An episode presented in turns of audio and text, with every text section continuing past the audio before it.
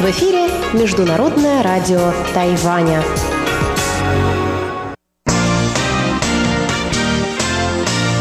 Воскресное шоу на МРТ.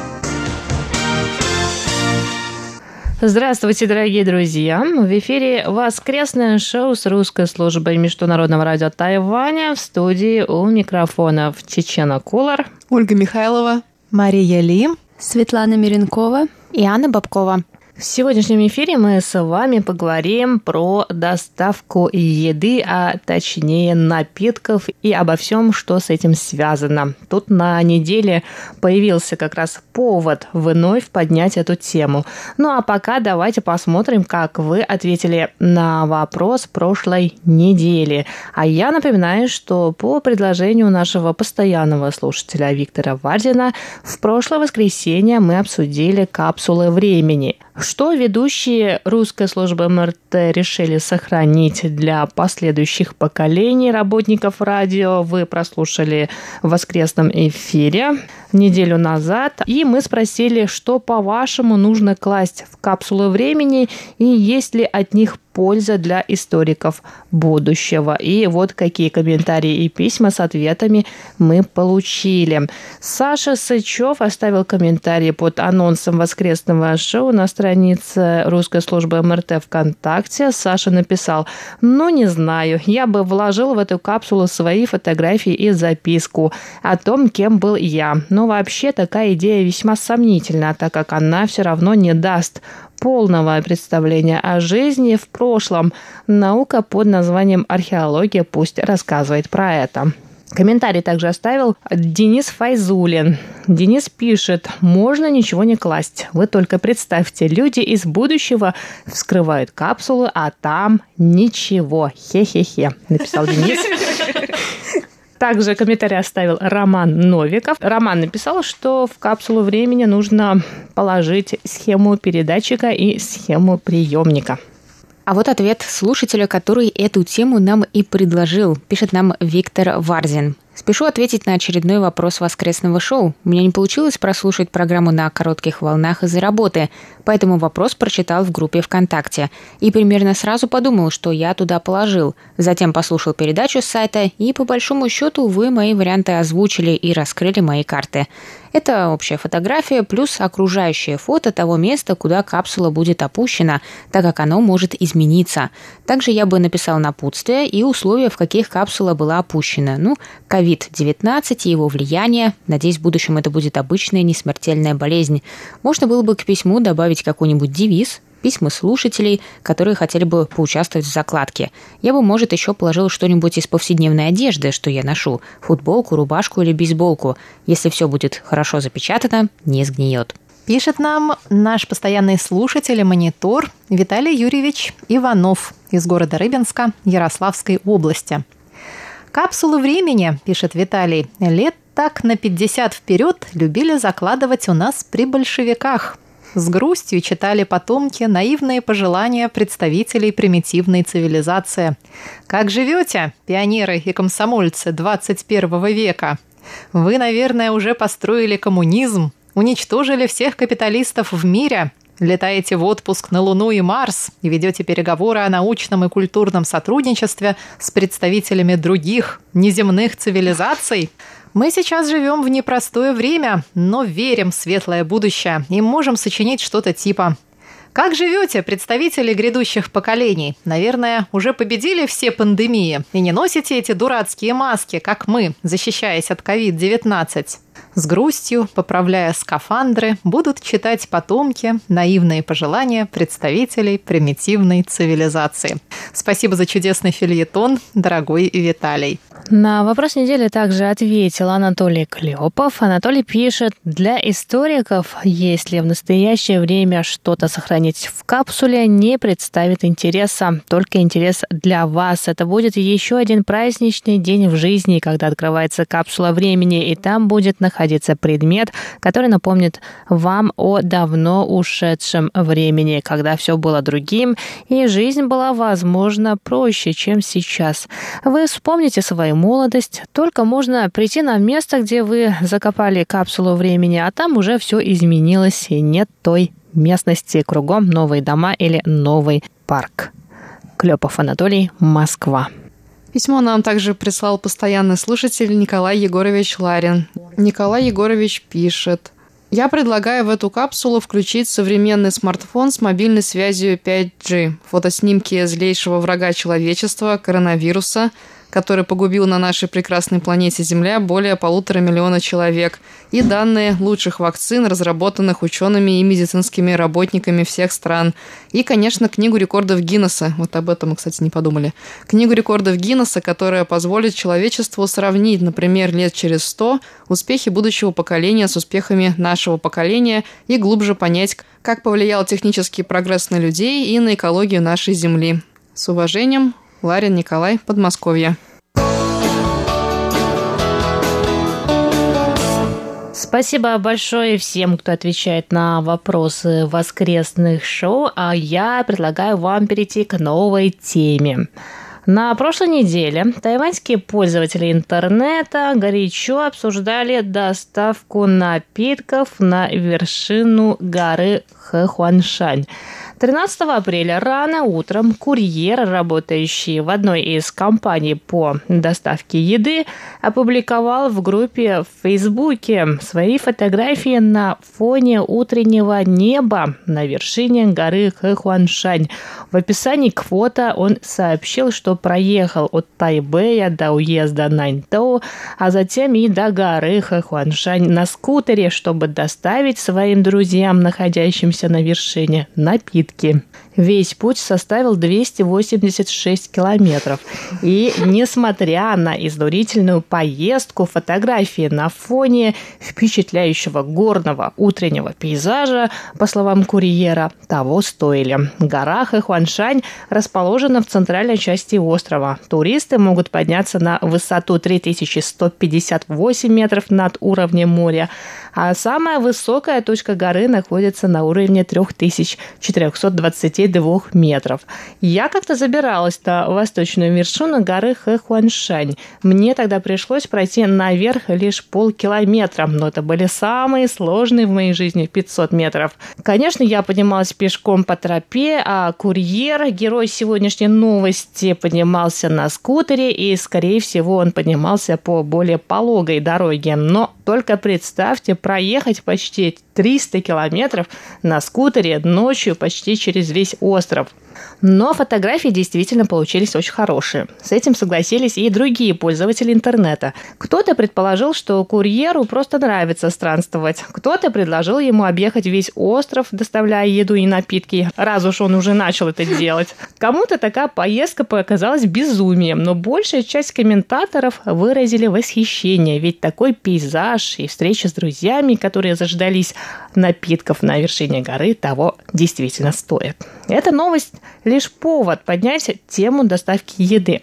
Курьеры, доставляющие еду и напитки, а иногда и просто продукты из супермаркетов, спасают от готовки тех, кто не любит находиться на кухне, или тех, кому просто некогда, а иногда и просто лень что-то приготовить. Некоторые специалисты считают, что доставка еды в ближайшее десятилетие вырастет в несколько раз. Когда-то доставка была чем-то недоступным для большинства людей, так как это было недешевое удовольствие. Но сейчас сервисы предлагают ваши любимые блюда с доставкой на дом в течение получаса. Так, потратив лишние 40 новых тайваньских долларов на Тайване, это чуть больше одного американского доллара, можно каждый день на ужин есть блюда кухонь разных стран мира. Доставку еды можно заказать на работу, если поблизости нет никаких ресторанов и кафе.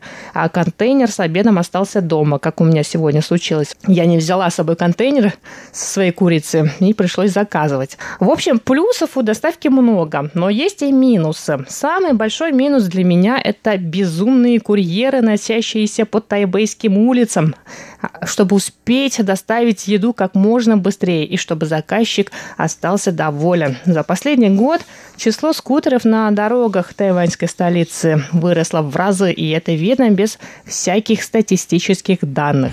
Курьеры часто попадают в аварии на дорогах, потому что работают под давлением. Заработок зависит от числа доставок, а это значит, что чем быстрее доставишь, тем больше заказов успеешь сделать за этот день. Не помню точно когда, но, наверное, в прошлом или позапрошлом году в новостях сообщали, что доставщики еды могут заработать до 100 тысяч новых тайваньских долларов. Это почти 3,5 тысячи американских долларов по нынешнему курсу. В месяц? В месяц. Средняя заработная плата на Тайване не превышает 800 американских долларов. И, конечно, после таких новостей многие поспешили устроиться курьерами. Вот от того мы и видим а, растущее число курьеров на дорогах. Доставка еды – это тенденция, которая прочно войдет в нашу жизнь в будущем, уверяют специалисты. И у меня вопрос к моим коллегам и, конечно, слушателям.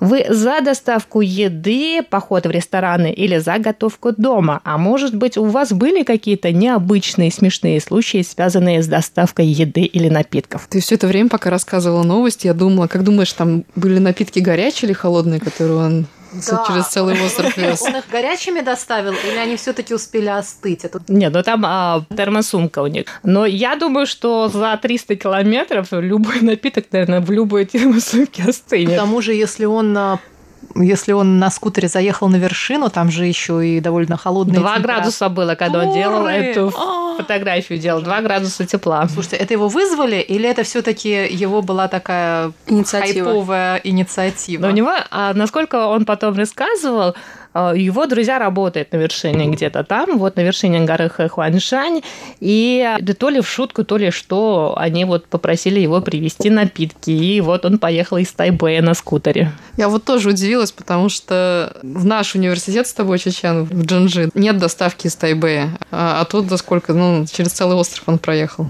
Ну, а про доставку еды вот, вы насколько часто вы доставляете себе, заказываете себе еду? Доставляете. Доставляете себе я еду, после, да? Я после оглашения цифр, которые зарабатывают курьер, уже готова доставлять тоже. Я не помню, когда эта новость была, год назад или два года назад, ну, где-то примерно так. И мой а, тренер вот по тайскому боксу как-то пришел на наше занятие с сумкой Uber Eats. Смотрим на него, а зачем тебе сумка Uber Eats? Он сказал, что он устроился на работу, потому что тренеры по боксу не зарабатывают столько, сколько курьеры зарабатывают. Как-то сложно в это поверить, потому что Заработок курьера, он, собственно, из чего состоит? За доставку мы платим чего-то около От 25 долларов. до 60. США. Это максимум 2 доллара американских, да, получается. Да. И Я... плюс мы можем им давать чаевые, но чаевые там тоже какие-то очень смешные, да, там 5, 10, 20 процентов от суммы заказа. Ну, Мало, наверное. Ну, правда, это мы так заказываем какие-то, наверное, недорогие блюда. Может быть, люди заказывают действительно целые застолья через Uber Eats. На Тайване два основных приложения, по которым а, доставляют еду. Это Uber Eats, который во всем мире существует, и есть еще местное приложение Food Panda. Вот Food Panda я никогда не пользовалась, а Uber Eats пользуюсь постоянно после того, как у нас на радио закрыли наш знаменитый ресторан э, с шаньдунским цыпленком. Мы, правда, уже в этот ресторан тоже ходили довольно редко, потому что, ну, просто уже невозможно в течение стольких лет. Мы уже выучили наизусть э, там весь ассортимент, а еще там столовался весь Тайбэй, и приходилось ждать иногда по два часа, чтобы тебя там обслужили, поэтому все-таки иногда мы с коллегами чего-нибудь там такое заказывали себе вместе. А сейчас довольно часто мы это делаем, да, заказываем себе какие-то недорогие бенданы, скажем так, это коробки с едой бенто, это значит по-японски, а китайский язык на Тайване это переформатировалось в бендан. Это такая коробочка, в которую входит примерно все, что вам нужно для сбалансированного обеда или ужина. Рис с какими-нибудь овощами, с каким-нибудь белком. Вот, и такое, да, мы довольно часто заказываем. Но я бы не стала, наверное, разделять, за что я. Я, собственно, за все. Иногда нужно заказать что-нибудь, если ты сидишь на работе и есть очень хочется. А иногда в ресторан хочется тоже сходить, а иногда дома чего-нибудь приготовить. То есть, смотря по настроению, по ситуации, по бюджету. Мне кажется, это прекрасно, когда есть такой большой выбор. Хочешь заказывай, хочешь сам готовь. При всех равных, наверное, я люблю есть то, что я сама себе готовлю, потому что я, во-первых, точно знаю, что там, и, во-вторых, я готовлю то, что я точно люблю, и по настроению себя там могу чем-то побаловать. А вот с курьерами, да нет, особо не было никаких проблем с курьерами. Они довольно четко здесь срабатывают. Да, один раз меня курьер чуть не сбил на перекрестке, когда я переходила дорогу, да, такое было. Но он ехал не ко мне, а еще. Я не заметила, кстати, увеличения скутеров, но я не обращала на это внимания, увеличение числа скутеров. Но да, это вообще логично звучит в одном из прошлых воскресных шоу мы, мы хотели клопов. клопов собирать, да, потому что за них хорошо платили, а теперь у нас новая цель в жизни. Я краем глаза заметила, как у Светы расширились глаза, когда была озвучена сумма заработка. Я в прошлом году ходила на выставку, в Тайбэе она проходила. Она называлась «Мы с тобой с одной планеты», по-моему, так. И посвящена она была защите окружающей среды, и там можно было пройти тест и посчитать, какое количество углекислого газа а, приходится на твой образ жизни в день. И один из вопросов был, сколько раз ты заказываешь вот доставку еды. И я тогда прям очень этим увлекалась, заказывала ну, чуть не три раза в день.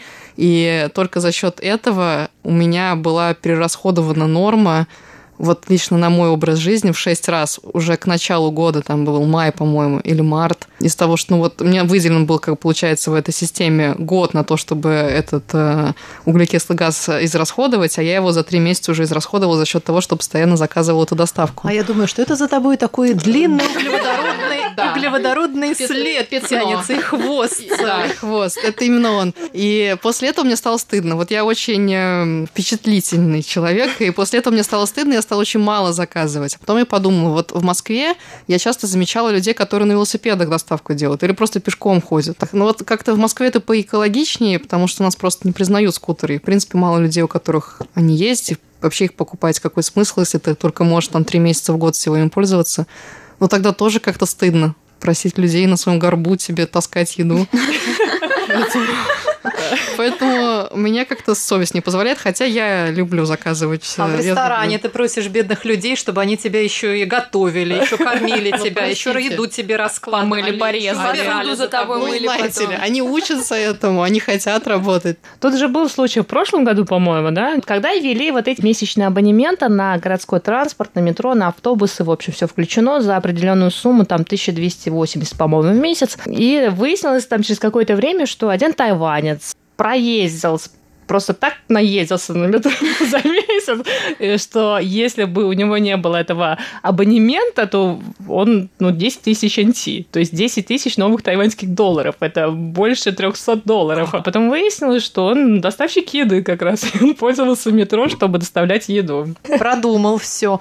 Я скажу про себя, что я пользуюсь э, доставкой каждый день, потому что у меня двое детей, мама здесь сейчас, сестра, и у всех совершенно разные взгляды на то, что вкусно, и поэтому приходится заказывать например, моей сестре каждый день Макдоналдс, а нам что-то другое. У меня, например, доставка от 200 у меня всегда бесплатная. И поэтому мы все время заказываем. У нас в любом случае много человек. Это все равно всегда от 200 получается. У нас всегда бесплатная доставка. Оля, расслабься. Твой углеводородный свет померк. Да. Очень часто бывает, что я оставляю своего старшего ребенка с няней, и им нужно что-то поесть, я просто сама заказываю им. Да, я скажу, что на Тайване действительно во время пандемии так сильно продвинулась сфера доставки, и они проводили много привлекательных акций, на которые попалась и я, когда Фудпанда доставляла бесплатно несколько да. месяцев. Я начала пользоваться ей как раз тогда, а потом просто не перестала. Но сейчас я чаще пользуюсь уже Uber Eats, потому что у меня тоже членство, и если ты платишь 120 новых тайваньских долларов в месяц, то от 200 доставка бесплатна. Иногда я заказываю даже два раза в день А если бы я пошла в ресторан, разве я бы намного меньше заплатила, если у меня уже бесплатная доставка? Получается, столько же заплатила бы, только ресторан где-то далеко, и я бы потратила свое время, которое я могу потратить на то, чтобы заниматься тем, чем я хочу, вместо того, чтобы либо готовить, либо мыть посуду либо идти до ресторана, сидеть в очереди, потом это есть, и тоже, опять же, не заниматься никакими своими делами. А так я просто прерываюсь на еду, которую доставили мне в мою обстановку моей собственной квартиры, и все. Кто сейчас хочет заказать чего-нибудь из Uber Eats или из Food Panda? Сделаем заказик. Я сегодня свой углеводородный лимит исчерпала, поэтому я. Ну что, дорогие друзья, а вопрос этой недели звучит так, какую роль доставка еды играет в вашей жизни? А может быть, у вас были какие-то смешные и необычные случаи, связанные с доставкой еды, напитков и продуктов, а может быть, чего-то другого. Сегодня с вами в студии были Чечена Кулар, Ольга Михайлова, Мария Ли, Светлана Миренкова и Анна Бабкова. Далее часовой эфир продолжит рубрика Светланы Миренковой «Почтовый ящик», гостиная МРТС Инны Островской и повтор передачи Анны Бабковой «Панорама культурной жизни». Ну а мы с вами на этом прощаемся. До скорых встреч на МРТ.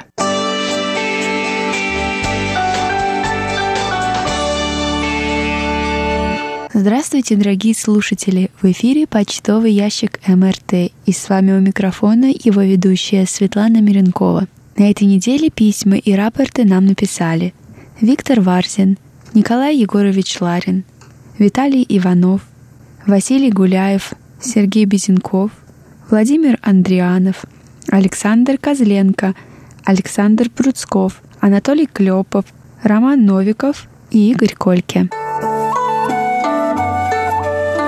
Дорогие слушатели, напоминаю, что нас можно слушать на двух частотах. Нашу получасовую передачу на частоте 5900 кГц с 17 до 17.30 часов по UTC, а также нашу часовую передачу на частоте 9490 кГц с 11 до 12 часов по UTC.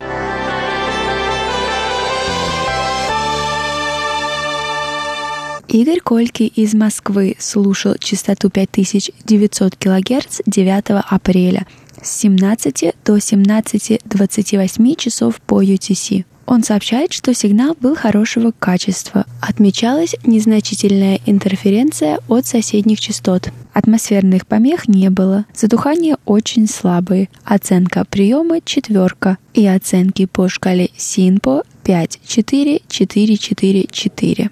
Роман Новиков из города Орел слушал частоту 5900 кГц с 9 по 10 апреля с 17 до 17.30 часов по UTC. Он сообщает, что 9 апреля слышимость была хорошая по шкале СИНПО на все четверки. 10 апреля его оценки по шкале СИНПО 4.5, 4.4, 4, а 11 апреля 4.5, 4.5, 4. Анатолий Клепов из Москвы слушал эту частоту 8, 9, 10 и 11 апреля. Он сообщает, что 8 апреля слышимость была хорошая по шкале Синпо на 4,5, 4,5, 4. Такая же слышимость была и 11 апреля. Александр Пруцков из города Рязань слушал эту частоту с 9 по 11 апреля. Он сообщает, что в эти дни слышимость была хорошая и во все дни его оценки по шкале СИНПО 4-5-5-4-4. Александр Козленко из Днепропетровской области Украины слушал частоту 5900 кГц 9 апреля с 17 до 17.30 часов по UTC. Он сообщает, что в этот день слышимость была удовлетворительная. Его оценки по шкале СИНПО 4.3-4.3.3. Сергей Безенков из Челябинской области слушал эту частоту 14 апреля. Он сообщает, что сигнал был очень слабый. Помехи от других станций отсутствовали. Присутствовал незначительный эфирный шум. Качество приема было плохое.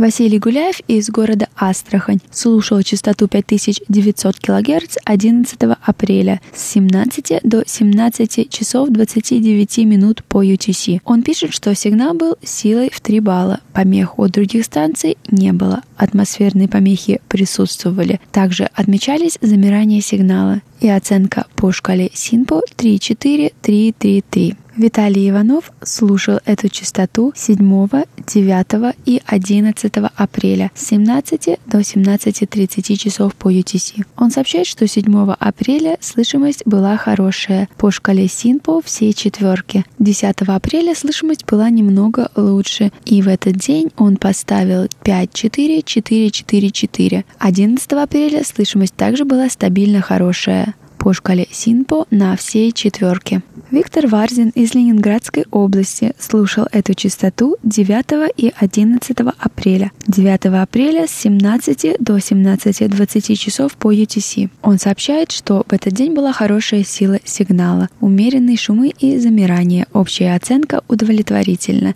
Речь распознаваема. 12 апреля он слушал эту частоту с 17 до 17 часов 28 минут по UTC. Он отмечает, что также была хорошая сила сигнала. Общая оценка – хорошо, и оценки по шкале СИНПО 4-5-4-3-4. Николай Егорович Ларин из Подмосковья слушал эту частоту с 7 по 11 апреля. Он пишет, что прием в эти дни можно оценить на отлично. Стал очень интенсивный сигнал. Помехи от других станций отсутствовали. Временами появлялись незначительные атмосферные помехи и слабые замирания а Владимир Андрианов из поселка Приморский Республики Крым слушал эту частоту 12 апреля с 17 до 17.30 часов по UTC. Он пишет, что сигнал был интенсивный, со слабыми замираниями. Помех у других станций не было, атмосферные помехи незначительные. Общая оценка – хорошо. И оценки по шкале СИНПО все четверки.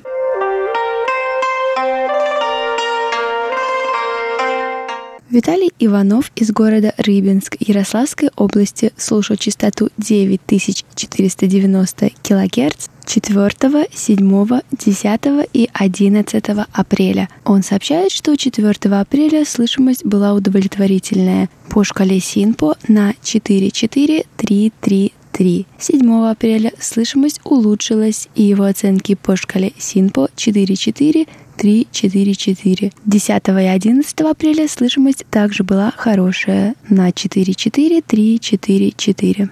Алексей Веселков из города Бердск слушал частоту 9490 кГц 7 апреля с 11 до 12 часов по UTC. Он сообщает, что в этот день слышимость была плохая, и его оценки по шкале СИНПО 24322.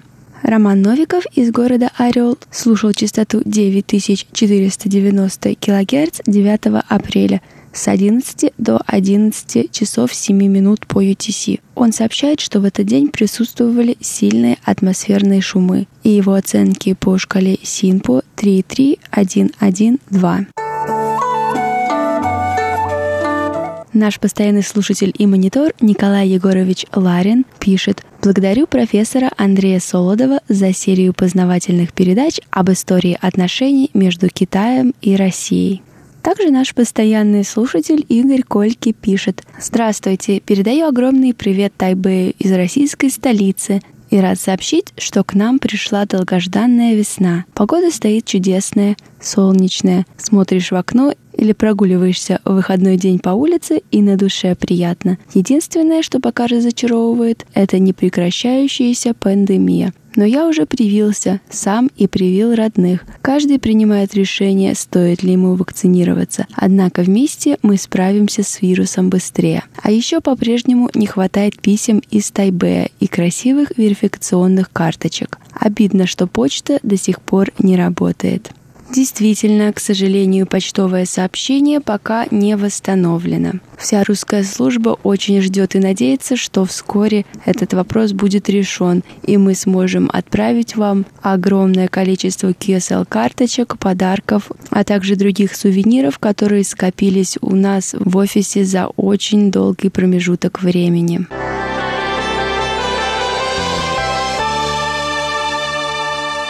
Дорогие друзья, я напоминаю, что детская творческая группа «Волшебный островок» при поддержке представительства МТК в Тайбэе и русской службы Международного радио Тайваня проводит детский художественный конкурс посвященный 76-летию Победы. Тема конкурса «День Победы. Мир на Земле». Прием работ осуществляется до 19 апреля так что поспешите, у вас осталось совсем немного времени, чтобы принять участие. Подробную информацию ищите на наших страницах в социальных сетях Facebook и ВКонтакте.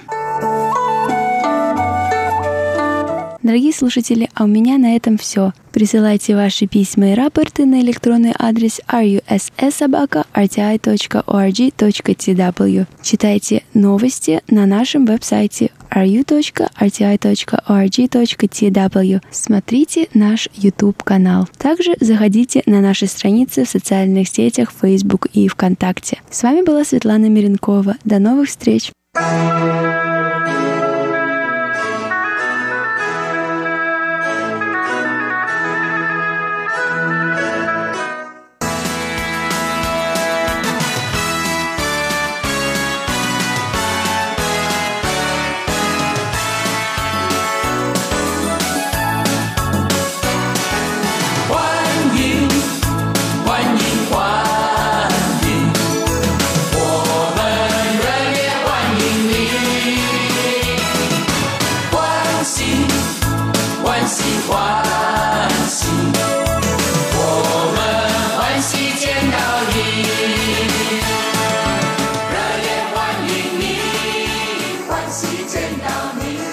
Здравствуйте, дорогие друзья! Вы слушаете Международное радио Тайваня. Сегодня воскресенье, а значит, я, Инна Островская, открываю двери нашей радиогостиной. Я с радостью представляю свою героиню. Это Дарья Чунарева, которая живет в Гаусюне, окончила магистратуру и сейчас поделится своими впечатлениями о жизни в самом жарком городе. Здравствуйте, Дарья! Здравствуйте, Инна! Очень приятно оказаться у вас в гостях. Я тоже очень-очень рада. Мы снова в нашей радиогостиной. Да, собрались узнать о любимой Формозе. Как вы там оказались, чем занимались? Я оказалась тут, не могу сказать, что случайно, потому что в России я закончила востоковедение и африканистику. Может быть, кто-то, если китаисты, может быть, они знают, что в МГУ есть факультет, который называется Институт стран Азии и Африки. Я закончила его. А, я попала на тот удачный год, когда у нас отменили стажировки.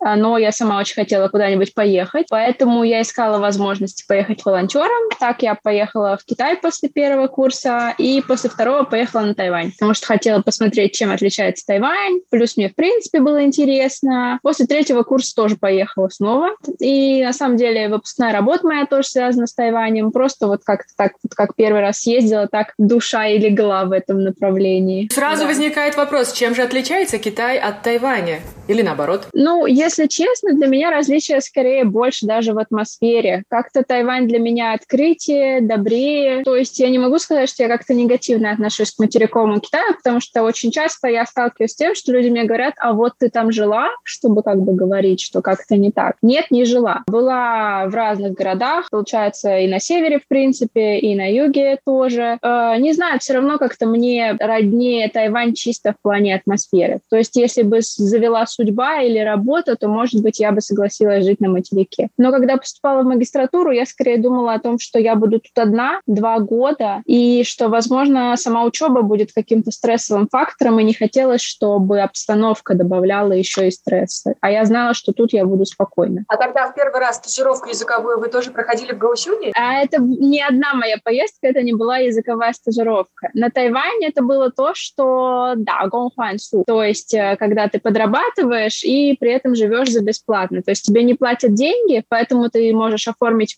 визу. Я, когда оформляла визу, я действительно указывала, что это именно волонтерство. Я собирала бумажки, чтобы доказать, что мне не будут платить денег. Но при этом это достаточно классный опыт, потому что я познакомилась с огромным количеством ребят, и поэтому, когда я приезжала второй раз на Тайвань, у меня уже в каждом городе были знакомые, и можно было с кем-то встретиться, пообщаться. То есть перед тем, как выбрать Гаусюн как место долгой учебы в магистратуре, вы были и в Тайбэе, наверняка и в Тайджуне, в других городах? Да, да, быть была, но, если честно, выбор этого университета, а, училась я в Чуншан Таше, а, он скорее обусловлен некоторыми факторами, которые не совсем от меня зависели, потому что, во-первых, я хотела подать, конечно, в какие-нибудь университеты в Тайбэе, например, в Чонта. Но проблема в том, что, например, конкретно этот университет хотел, чтобы я отправила оригиналы документов по почте. А сроки попадали на наши 23 февраля, 8 марта, поэтому, когда бы Почта России довезла эти документы, я понятия не имею. Поэтому выбор университетов был достаточно широко так разбросан, потому что я, например, подавала и в вуз в Хуаляне, ну, куда я бы, наверное, не очень рвалась, потому что не самое престижное место, скажем так. А Гаусюн, в принципе, я тут была, я примерно понимала, что это за город по как бы темпу, по э, удобству транспорта, всего остального. То есть примерно было представление о том, что это и как это. Ну не обижайте хуалянцев. У меня недавно были герои. Нет, нет, нет, нет, нет. Между прочим, Хуалянь я очень люблю, потому что именно первый раз приехав сюда, на самом деле я должна была преподавать английский деткам в Тауюане. Но у нас не сложилось с э, начальником там, ну, как бы, учитывая, что я была бесплатно там, скажем, рабочей силой, не могу его прям назвать начальством, но суть в том, что он мне через пару дней сказал, что они в моих услугах не нуждаются, и не хочу ли я найти себе какое-нибудь другое место, что сделать было не очень легко. Вот. И тогда я нашла сайт, по-моему, на данный момент все еще действующий, конкретно тот назывался Work Away, ну, как бы Work Away. И там как раз много было таких вакансий, когда ты можешь в хостеле поработать за то, чтобы ты там живешь, а ты им, например, помогаешь на ресепшене или убираешься. А моя знакомая девочка с моего курса тоже так на Тайване делала, да, только она в Тайбэе так делала после меня. И я как раз поехала в Хуалянь. Так что в Хуаляне я была много где. И на автобусе, и на скутере, и на велосипеде, просто все, что могли, изучали. Потому что в первой половине дня мы помогали убираться, помогали заселять, если кто-то был. А вторая половина дня у нас была свободная. Так что да, Хуалянь я люблю. Отличный опыт, Даша. Интересно узнать, а какую специализацию вы выбрали в магистратуре уже по окончании ИСА при МГУ? А, магистратура у меня это если переводить это на русский язык, то это Китай и Азиатско-Тихоокеанский регион, и дальше подгруппа у меня политологии. То есть, в принципе, это схоже с тем, что у меня было в ИСА, потому что в ИСА я тоже была в подгруппе политологии. Круто. Вот. Что вам дали эти два года учебы в магистратуре, кроме прокачки китайского? На самом деле, конечно, учеба в магистратуре — это такой интересный момент, потому что работа, на которой я буду работать сейчас, ну, она совершенно не связана, я бы сказала, с моей магистратурой. Поэтому, как обычно, у всех встает вопрос, вообще нужна ли была магистратура и зачем было этим заниматься два с половиной года. Но, если честно, не могу сказать, что я как-то об этом жалею, потому что опыт в любом случае интересный. И если рассуждать с точки зрения того, например, в ИСА это тоже была политология, здесь это политология. Ну, как бы, объективно говоря, в ИСА нас учили языку. Политология шла приложение. Здесь же это действительно политология, действительно международные отношения, и это то, что мне было интересно изучать. Я какое-то время думала о том, не хочу ли я остаться дальше в плане учиться дальше, не хочу ли я получить степень э, PhD, но э, я настолько, если честно, устала, пока училась эти два с половиной года, что я решила, что хочу какое-то время поработать и подумать просто, точно ли наука — это то, чего мне хочется, потому что все-таки даже как-то, не знаю, в 23 года сказать, что что да, я хочу еще 4 года сидеть и работать над какой-то следующей работой, и тем более, что с научным руководителем он достаточно у меня такой сложный человек в плане взаимодействия, поэтому нервов мы друг другу потрепали очень много очень много. Вот, поэтому ни в коем случае не жалею о магистратуре, плюс у меня несколько преподавателей были вообще просто потрясающие именно в плане написания исследовательских работ. Потому что, если честно, мне кажется, что культура вообще в целом написания любых исследовательских работ в России достаточно сильно хромает в большинстве вузов. А по крайней мере, среди тех, кого знаю я, ну, мои знакомые, соответственно, все-таки московские вузы чаще всего, ну, потому что просто сама я из Королева, училась я в Москве. А многие к этому относятся как вот есть шаблон, я по этому шаблону напишу, как бы туда просто вот накидаю, да. А, и если честно, ну, конкретно на моем факультете, возможно, из-за того, что все-таки упор шел на язык, как-то было мало вот этой какой-то уникальной составляющей, когда ты пишешь свою работу, то есть не то, чтобы я прям вот в бакалавриате сильно думала о том, что что такое уникальное есть в моей работе, да, и как бы теоретически и так далее. А здесь э, практически каждый предмет требовал достаточно частого написания аналитических каких-то, возможно, небольших, возможно, больших работ, и благодаря этому ты действительно привыкаешь к исследовательской деятельности, скажем так. Э, применимо ли это к моей нынешней работе? На самом деле, на самом деле тоже интересный вопрос. Мне кажется, что из-за того, что ты в любом случае привыкаешь что-то анализировать и строить логические связи, это в любом случае будет нужно на любой работе. Да, даже если ты, я не знаю, дизайном одежды занимаешься, все равно как-нибудь это поможет. А еще тайваньцы боги статистики, таблицы, графики, подсчеты, цифры. Ну вот мне как-то повезло, что у меня статистики-то не так много было, потому что у нас все исследования скорее качественные, скорее, чем количественные, да, поэтому цифр особо много не было, потому что политология, да, в ней можно в какой-то момент уйти в тот момент, где в какой-то момент уйти в момент. Хорошо сказала. В какой-то момент понять, что ты просто, да, в столбиках все складываешь и считаешь, что куда. Ну вот так попалось, что мои преподаватели скорее в качественные исследования. Скажите, какая была тема диссертации магистерской? Ой, я изучала влияние фактора США на японский подход к урегулированию вопроса Курильских островов. Очень-очень актуальный у меня тут есть герой тогда.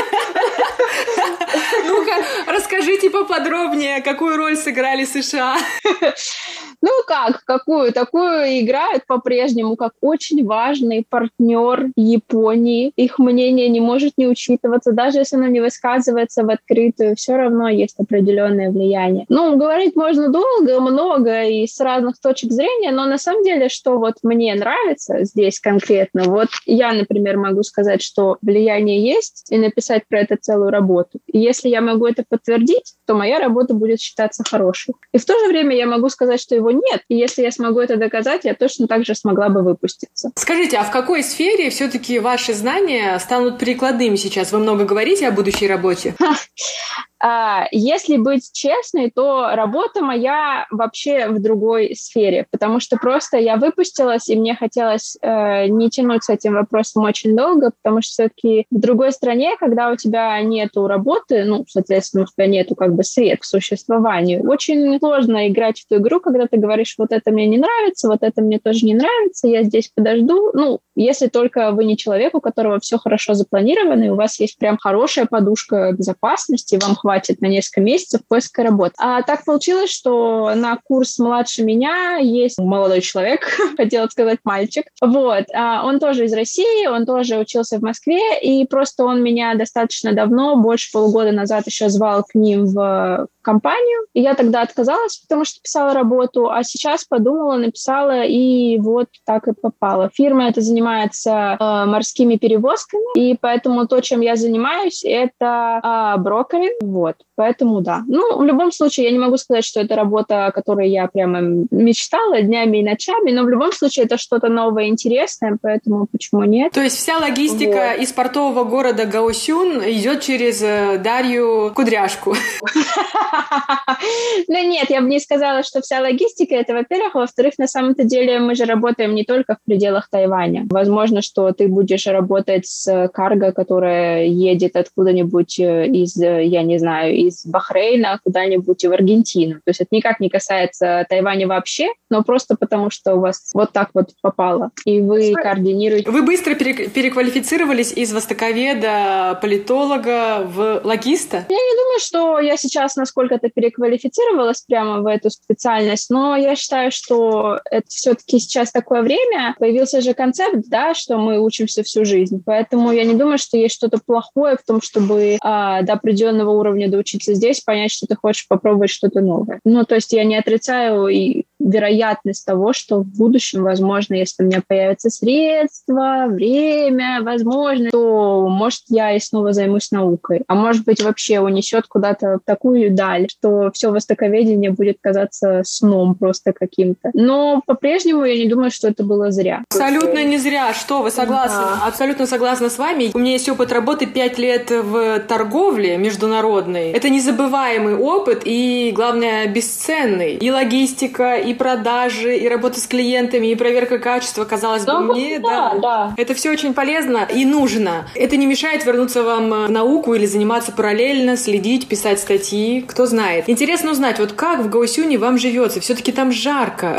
Ну, не самый, не самый. Самый жаркий это Кандин, конечно, потому что там, мне кажется, можно просто выйти и превратиться в поджаренного гусенка прямо на улице за, за буквально пару минут. А так, вообще, на самом деле, мне кажется, в какой-то момент ты просто смиряешься. Моя личная тактика — это надеть на себя 10 слоев одежды и скорее свариться, чем обгореть. Поэтому, да, потому что обгораю я просто моментально. Это выяснилось, ну, в первую же поездку. Обгораю я прям до, ну, красноты ожоговой, и с меня слезает кожа, что мне не нравится. Поэтому езжу я действительно вот как масочкой закрыли лицо, очечки надели до глаза, руки тоже закрыли и поехали. Потому что солнце действительно достаточно жестокое, и иногда, если это прям полдень и попадается такой день, то вот это как раз то ощущение, когда вот ты просто кожей чувствуешь, что тебе неприятно, больно. Но я зиму, например, тоже не очень люблю. Поэтому, как в России, мне не нравилось надевать на себя пуховик, например. Ну, так и здесь есть свои минусы. А вот сейчас у нас более или менее комфортная погода.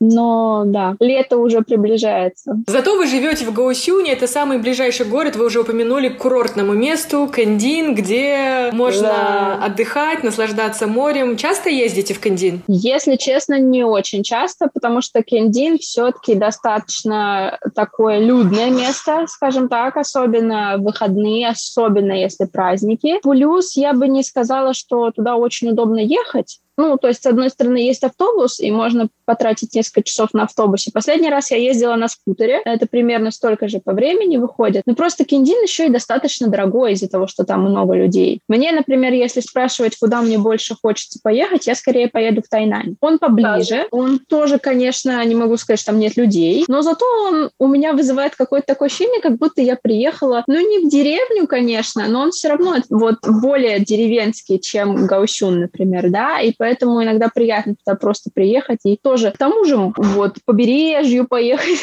Вроде тут тоже есть, но там как-то иногда хочется, в общем, мне, да. Кайнань прекрасный, конечно. Он не такой коммерческий, как Кандин. Да, да, да. Скажите, вы уже живете третий год на Формозе, Даша. Наверняка ваши друзья, знакомые спрашивают, ну что там на этом Тайване? Вот как вы характеризуете остров тремя, несколькими словами? Вот почему вы еще там? Ну, наверное, первое я бы сказала, что свобода, потому потому что всем абсолютно фиолетово, извиняюсь за выражение, если оно кому-то не понравится, а, что ты делаешь, как ты делаешь, где ты делаешь. Я согласна, что есть такой момент, что я иностранка, да, ну, внешне я совсем не похожа на местных, ну, совсем.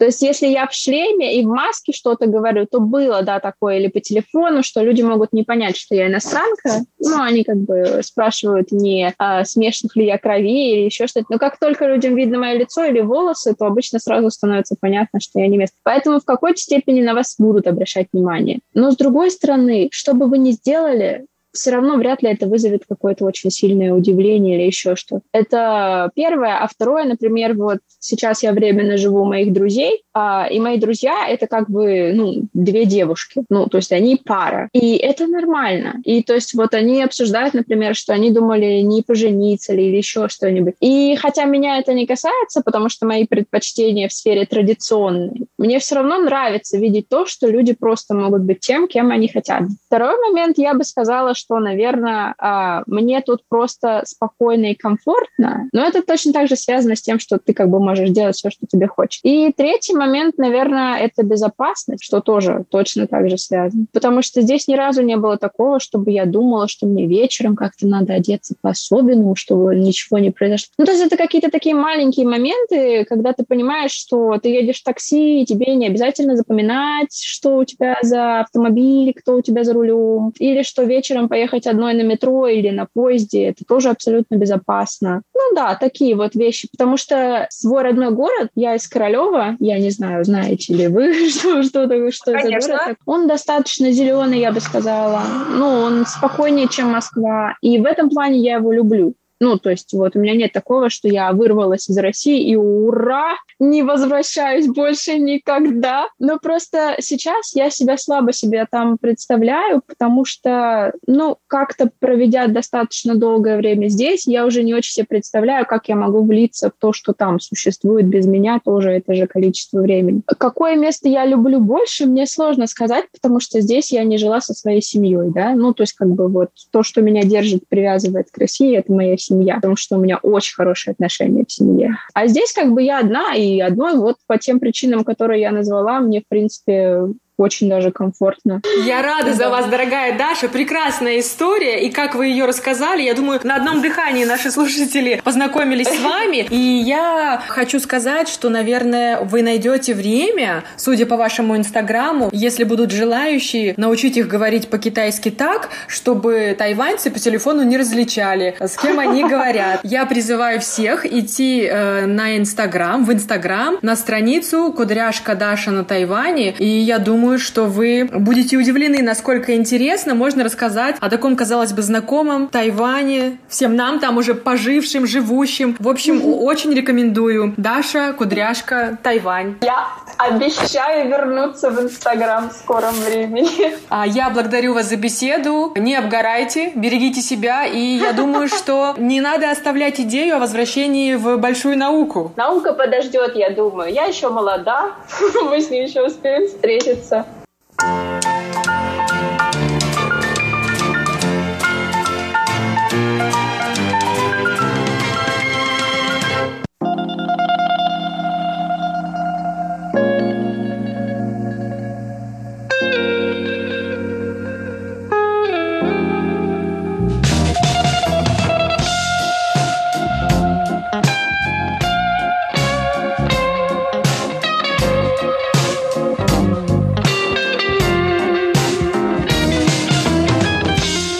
Здравствуйте, дорогие радиослушатели! В эфире Международное радио Тайваня. Вас из тайбэйской студии приветствует ведущая Анна Бабкова. Вы слушаете мою передачу «Панорама культурной жизни», в которой я каждый вторник рассказываю о тайваньской культуре, фестивалях, мероприятиях, которые проходят на острове и многом другом. Сегодня мы с вами продолжаем слушать интервью со студентами Иваном, Егором и Галиной, которые приехали на Тайвань учиться и, как и все иностранцы, столкнулись с культурным шоком урокам. Если вы пропустили предыдущие выпуски, то они есть на нашем сайте по адресу ru.rti.org.tw.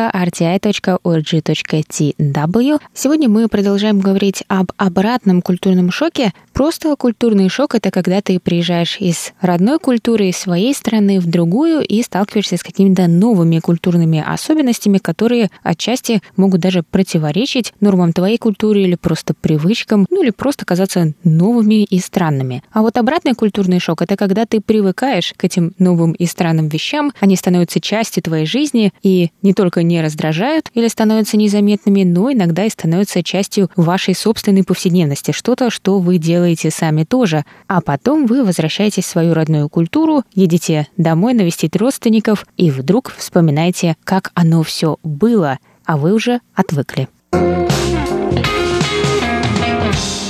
Но обратный был шок, что нужно давать чаевые, потому что на Тайване не нужны чаевые нигде. Это отчасти, отчасти, потому что это проблема коррупции. То есть как бы никому на стол передавать деньги, это вообще не окей. Ни в каких конвертах. Вот, например, мы когда даже передаем просто деньги там своему другу или кому-то, или в семье, то есть нужно передать деньги. Мы всегда передаем деньги, скорее всего, в конверте. Как бы закрыто, то есть не прям так на показ. На Тайване, если передают деньги, это прям вся планета видит, что ты кому-то передаешь деньги. Потому что даже если они в конверте, они его откроют, достанут, начнут пересчитывать. То есть все знают, что ты даешь деньги. То есть тут И деньги... тебя еще попросят расписаться, что именно эта сумма. Пересчитай сам, распишись. На показ, потому что это показывает, что это чистые деньги. Мне кажется, это тоже интересно с культурой свадьбы, потому что у них же принято дарить деньги на свадьбу, и я сама никогда не была, никогда не видела, но тайваньцы рассказывают, что им очень важно не подарить слишком много, потому что на, след... ну, на следующее событие человек, которому ты даришь деньги, он должен подарить не меньше, по крайней мере, и это не должно загонять человека в какие-то рамки или слишком, или показывать, что у тебя вот столько денег, поэтому, когда я тебя буду приглашать, ты, пожалуйста, будь добр тоже, подари мне столько же. Но не подарить слишком мало. И они, когда приходят на свадьбу, у них тоже есть человек, который пересчитывает деньги и записывает каждого, кто сколько принес и кто сколько подарил. Я слышал историю, что сидели, значит, две тетушки, обычно это тетушки, АИ, и они даже громко объявляли, кто сколько подарил. Они просто записывали. Вот насколько такой шок был. Да. То есть у нас деньги это какой-то такой вопрос скрытый. То есть мне дарили деньги на день рождения, и то из-под тяжка.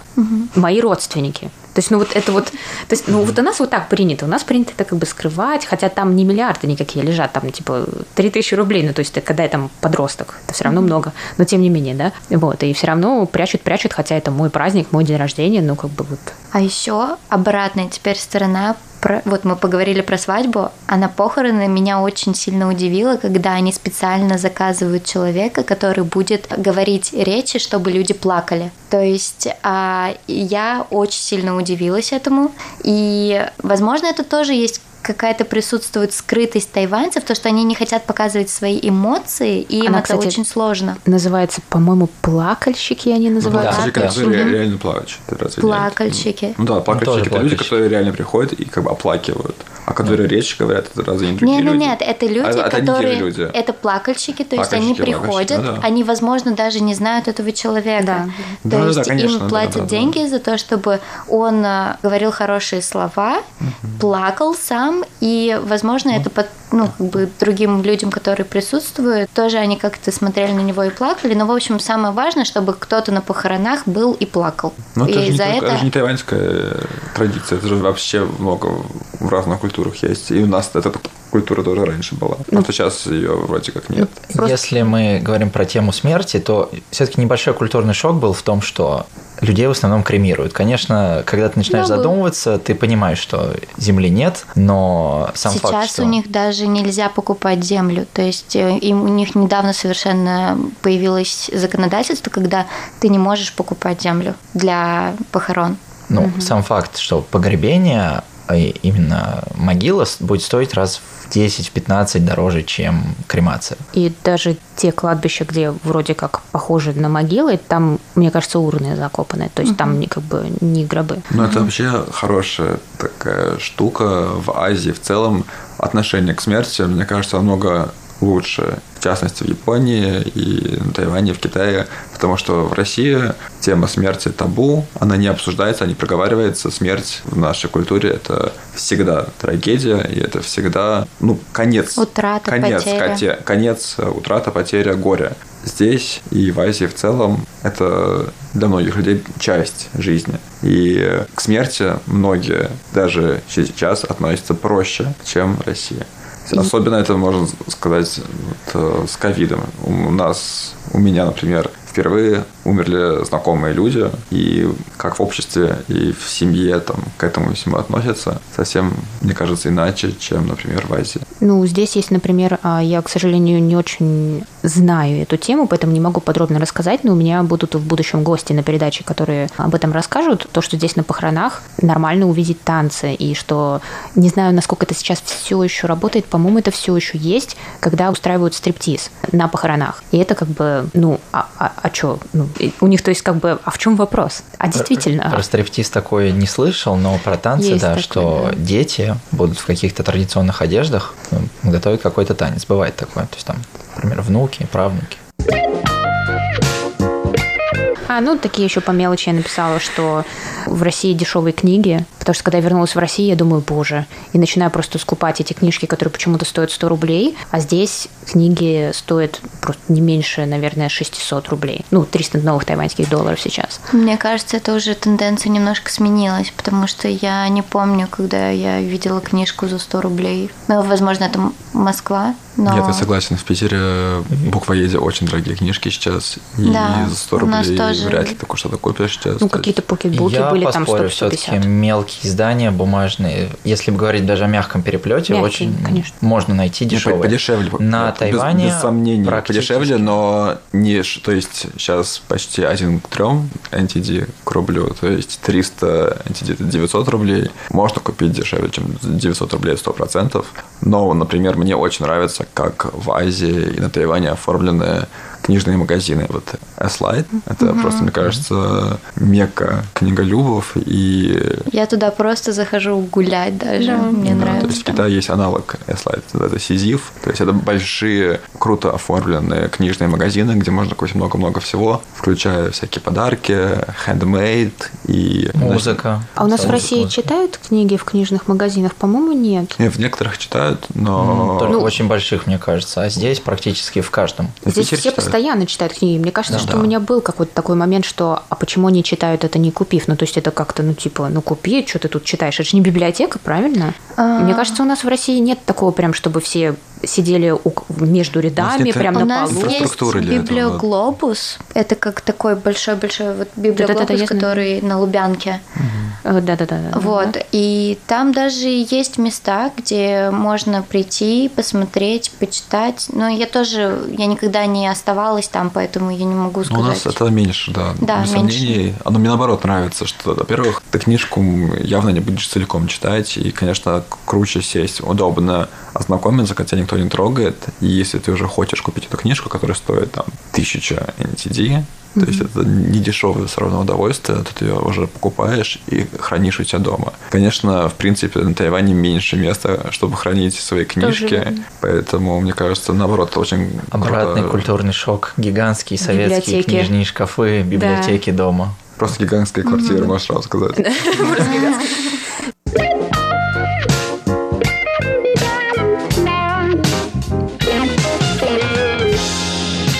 Продолжение интервью на следующей неделе.